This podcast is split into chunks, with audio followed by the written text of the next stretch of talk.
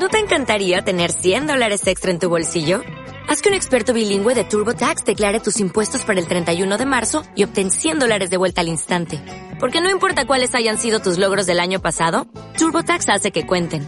Obtén 100 dólares de vuelta y tus impuestos con 100% de precisión. Solo con Intuit TurboTax. Debes declarar para el 31 de marzo. Crédito solo aplicable al costo de la presentación federal con TurboTax Full Service. Oferta sujeta a cambios o cancelación en cualquier momento.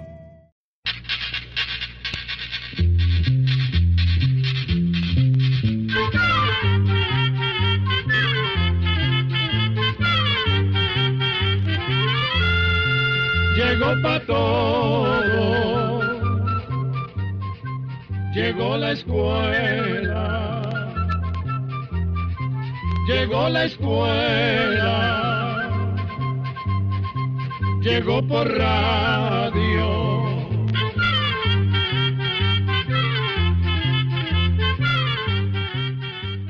Comprender lo comprensible es un derecho humano. Muchas gracias por estar con nosotros en una nueva edición de Oigamos la respuesta. Bienvenidos, estimados amigos. En el programa de hoy sabremos si existen alacranes gigantes. También vamos a darnos cuenta si el oro se puede comer. Comprobaremos además si el clavo de olor mata bacterias. Amigos, pónganse muy cómodos y vamos a esta nueva aventura de Oigamos la Respuesta. El señor Reinaldo Padilla es el primer participante en Oigamos la Respuesta de hoy.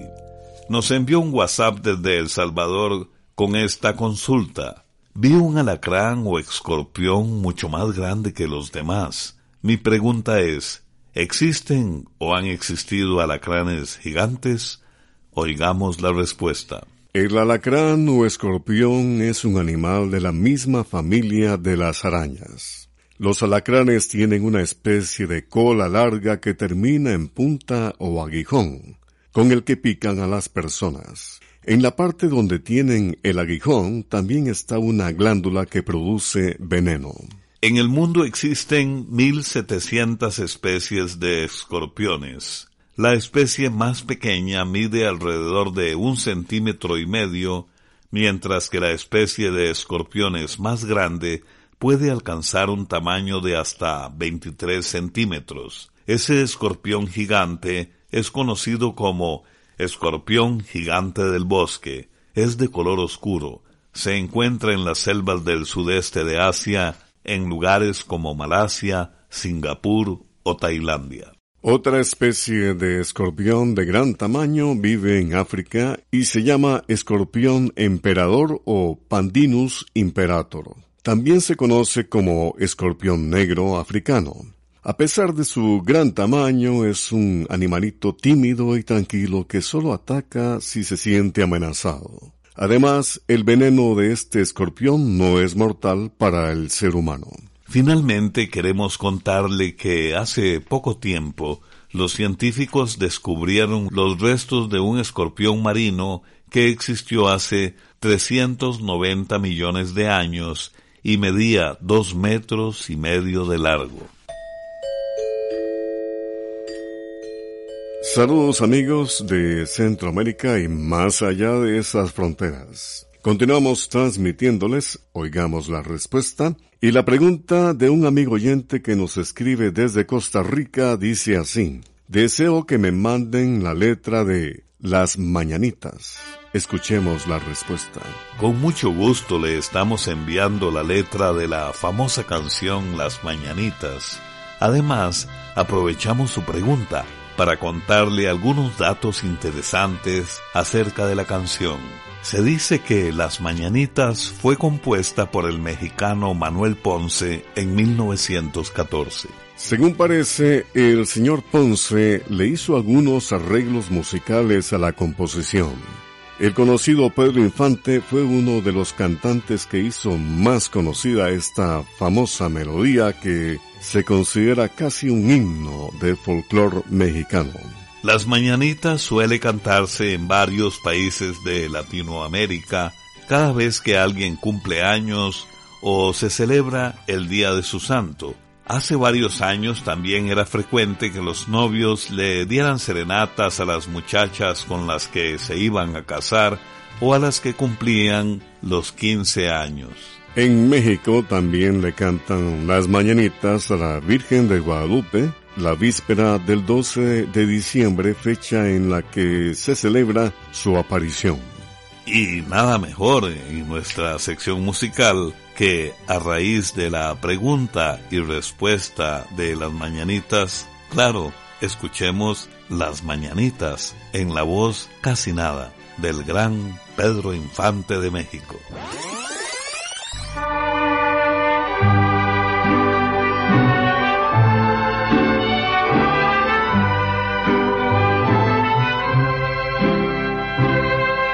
La fresca y perfumada mañanita de tu santo, recibe mi bien amada la dulzura de mi canto.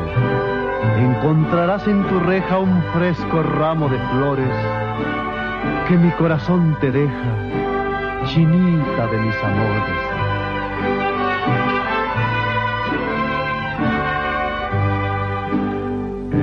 Estas son las mañanitas que cantaba el rey David a las muchachas bonitas se las cantamos aquí.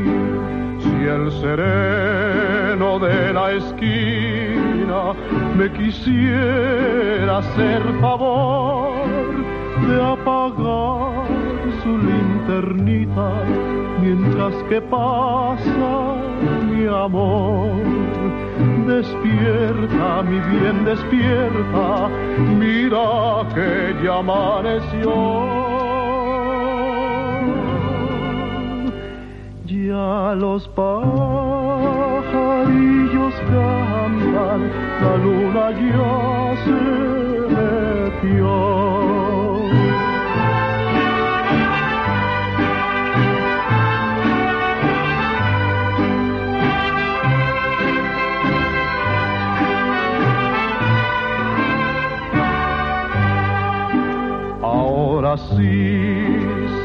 Señor sereno, le agradezco su favor.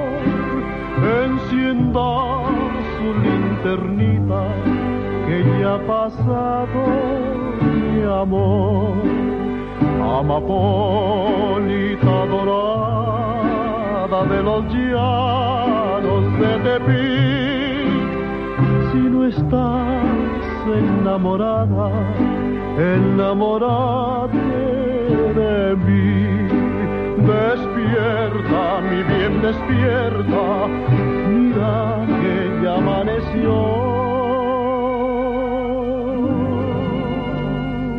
Ya los pajarillos cantan, la luna ya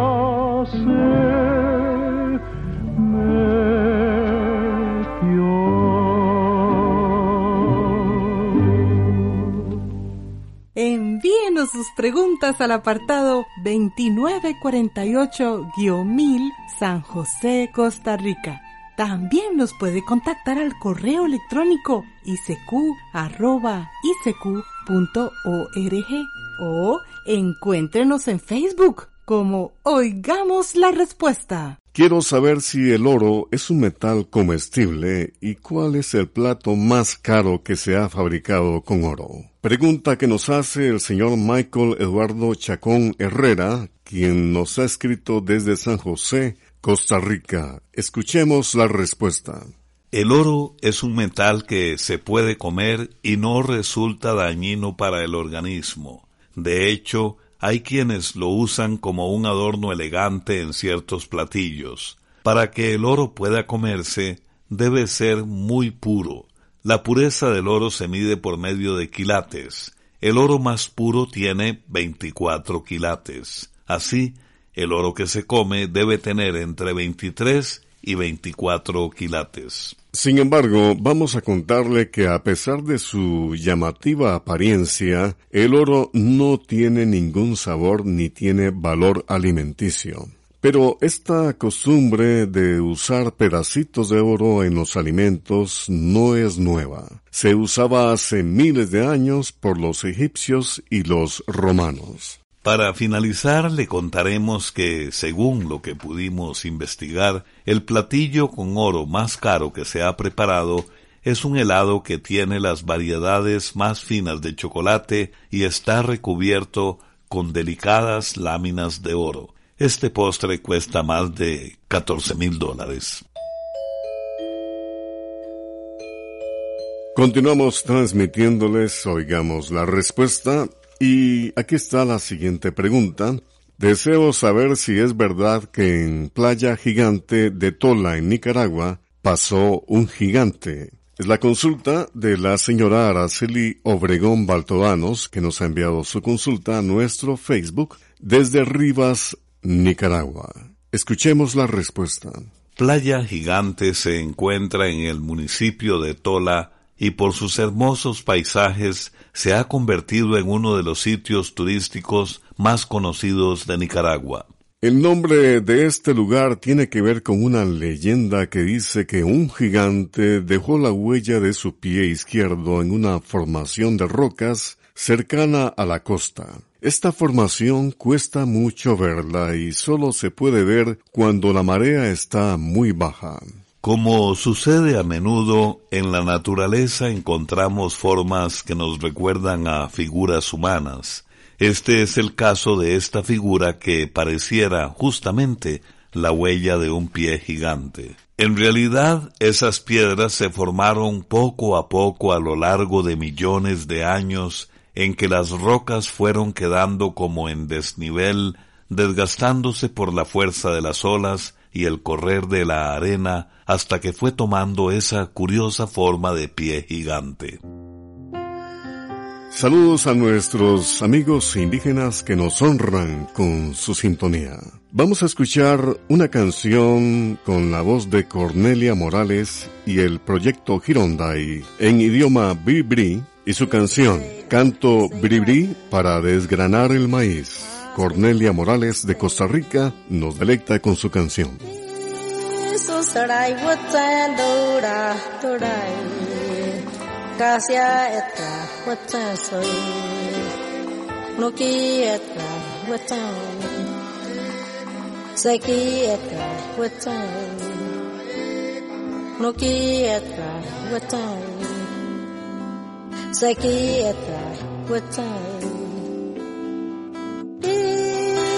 Todai watan doda todai Kasia etla watan soy Noki etla watan Seki etla watan Noki etla watan Seki etla watan Isun đâu watan doda todai Kasia etra wata soy Nuki etra wata Seki etra wata Isun sarai wata dora torai. Iseira iseira Asteira asteira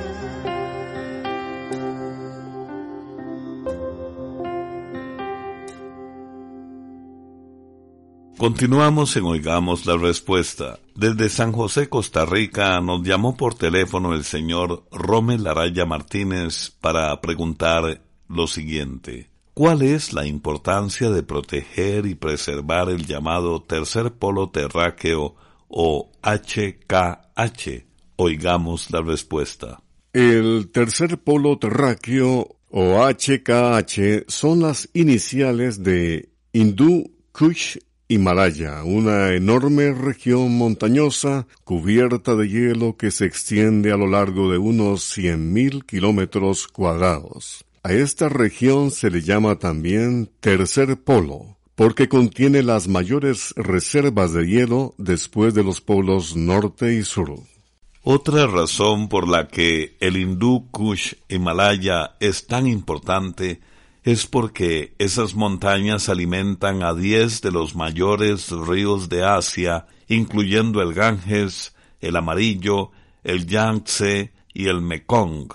Y un cuarto de la población mundial depende de esos ríos que se originan o nacen en el HKH. Pero los científicos advierten que debido al calentamiento de la Tierra, estos glaciares están derritiéndose muy rápidamente, sobre todo en los últimos 40 años. Aunque al principio este derretimiento hará que por sus pendientes corra más agua a los ríos, con el tiempo esa agua se reducirá muchísimo, provocando grandes problemas en las poblaciones que dependen de esos ríos. Las medidas que se proponen son las mismas que se sugieren para todos estos casos. La reducción de los gases que provocan el efecto invernadero, esto es, los gases que provocan los combustibles que provienen del petróleo, la quema y tala de bosques, las emisiones de fábricas y los gases de productos en spray, entre otros. Los científicos y las personas que se interesan en el ambiente están preocupados. Sin embargo, tienen la esperanza de que el temor ante posibles desastres ecológicos impulse a los gobiernos y autoridades a poner en marcha planes reales para frenar el deterioro climático. Si desea hacernos llegar su pregunta a través de una llamada telefónica, nuestros teléfonos son código de área 506, número 2225-5338 o 2225-5438. También puede contactarnos a través de un mensaje de WhatsApp al teléfono código de área 506, número 8485-5453. Con la cortesía de esta radioemisora y por supuesto con la amable atención de todos ustedes, compartimos Oigamos la Respuesta. El señor José Ángel Morales Mora nos escribe desde Santa Bárbara de Heredia, en Costa Rica, y pregunta, ¿por qué motivo el clavo de olor mata bacterias de animales, alivia caries e inflamaciones de garganta? Oigamos la respuesta. El clavo de olor contiene unas sustancias que actúan como antibióticos, es decir, matando o evitando que crezcan bacterias. El clavo de olor también desinflama, desinfecta y adormece. Por todas estas cualidades, el clavo de olor se ha usado como especia y como remedio medicinal desde hace más de 3.000 años. La planta clavo de olor es originaria de Asia, del país llamado Indonesia. Los chinos usaron el clavo de olor para darle buen olor al aliento, sobre todo de los reyes y clases altas de la sociedad. Más adelante, los árabes comenzaron a comerciar el clavo de olor junto con otras especies como la nuez moscada, la pimienta y la canela. Esos condimentos eran muy apreciados porque ayudaban a conservar los alimentos, en especial la carne. Por esta razón, el comercio de las especias se extendió rápidamente por el Mediterráneo y por Europa. El clavo de olor era uno de los productos más caros que vendían los árabes. Por cierto, fue la búsqueda de la ruta para ir a las regiones donde se producían las especias lo que impulsó los viajes de Cristóbal Colón. El famoso marinero no encontró tal ruta, lo que encontró fue un nuevo continente al que más tarde llamarían América. Nadie dijo que era fácil la vereda de la vida. No te asustes ante las rocas y espinas. Amigo de Guatemala, Sara Kuruchich. Nadie dijo que era fácil la vereda de la vida te asustes ante las rocas y espinas.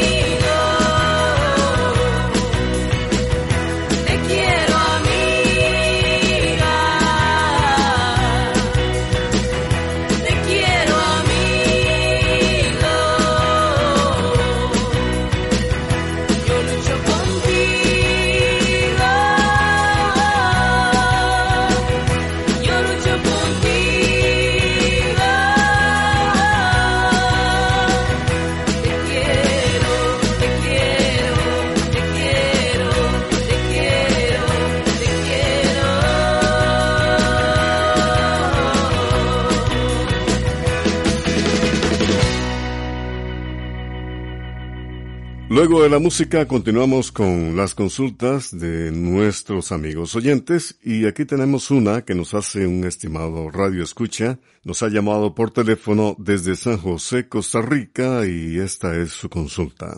De los 972 manuscritos encontrados en Qumran, el llamado manuscrito del templo ha sorprendido a los arqueólogos. ¿Por qué sucede esto? Escuchemos la respuesta. Posiblemente nuestro oyente se refiere al llamado rollo del templo que fue descubierto en las cuevas de Qumran al este de Jerusalén. Este rollo forma parte de los manuscritos del Mar Muerto que fueron descubiertos entre 1947 y 1956. Es el manuscrito de pergamino más delgado y también más largo de todos los que se encontraron en ese lugar. Este documento ha impresionado a los científicos por lo largo y sobre todo por lo bien conservado que está. Cuando examinaron un pequeño pedazo del papel, descubrieron otra cosa más. Había sido rociado con una mezcla poco común de sulfuro, sodio y calcio, minerales que posiblemente ayudaron a conservarlo. La presencia de estos minerales en el rollo del templo ayudará a los científicos a darse cuenta con más facilidad cuáles de estos manuscritos son falsificaciones de esos valiosos documentos. Amigos, al final de nuestro espacio compartimos con ustedes una linda reflexión. La esperanza es ver las cosas no como son en el momento del problema sino cómo pueden llegar a ser. Programa B Control 51. Y así llegamos al final del programa del día de hoy. Los esperamos mañana en este su programa Oigamos la Respuesta. Mándenos sus preguntas al apartado 2948-1000 San José, Costa Rica. También puede enviarnos sus preguntas al correo electrónico isq.org o encuéntrenos en Facebook como Oigamos la Respuesta. O llámenos por teléfono, código de área 506, número 2225-5338 o 22 25 54 38. Recuerde que comprender lo comprensible es un derecho humano.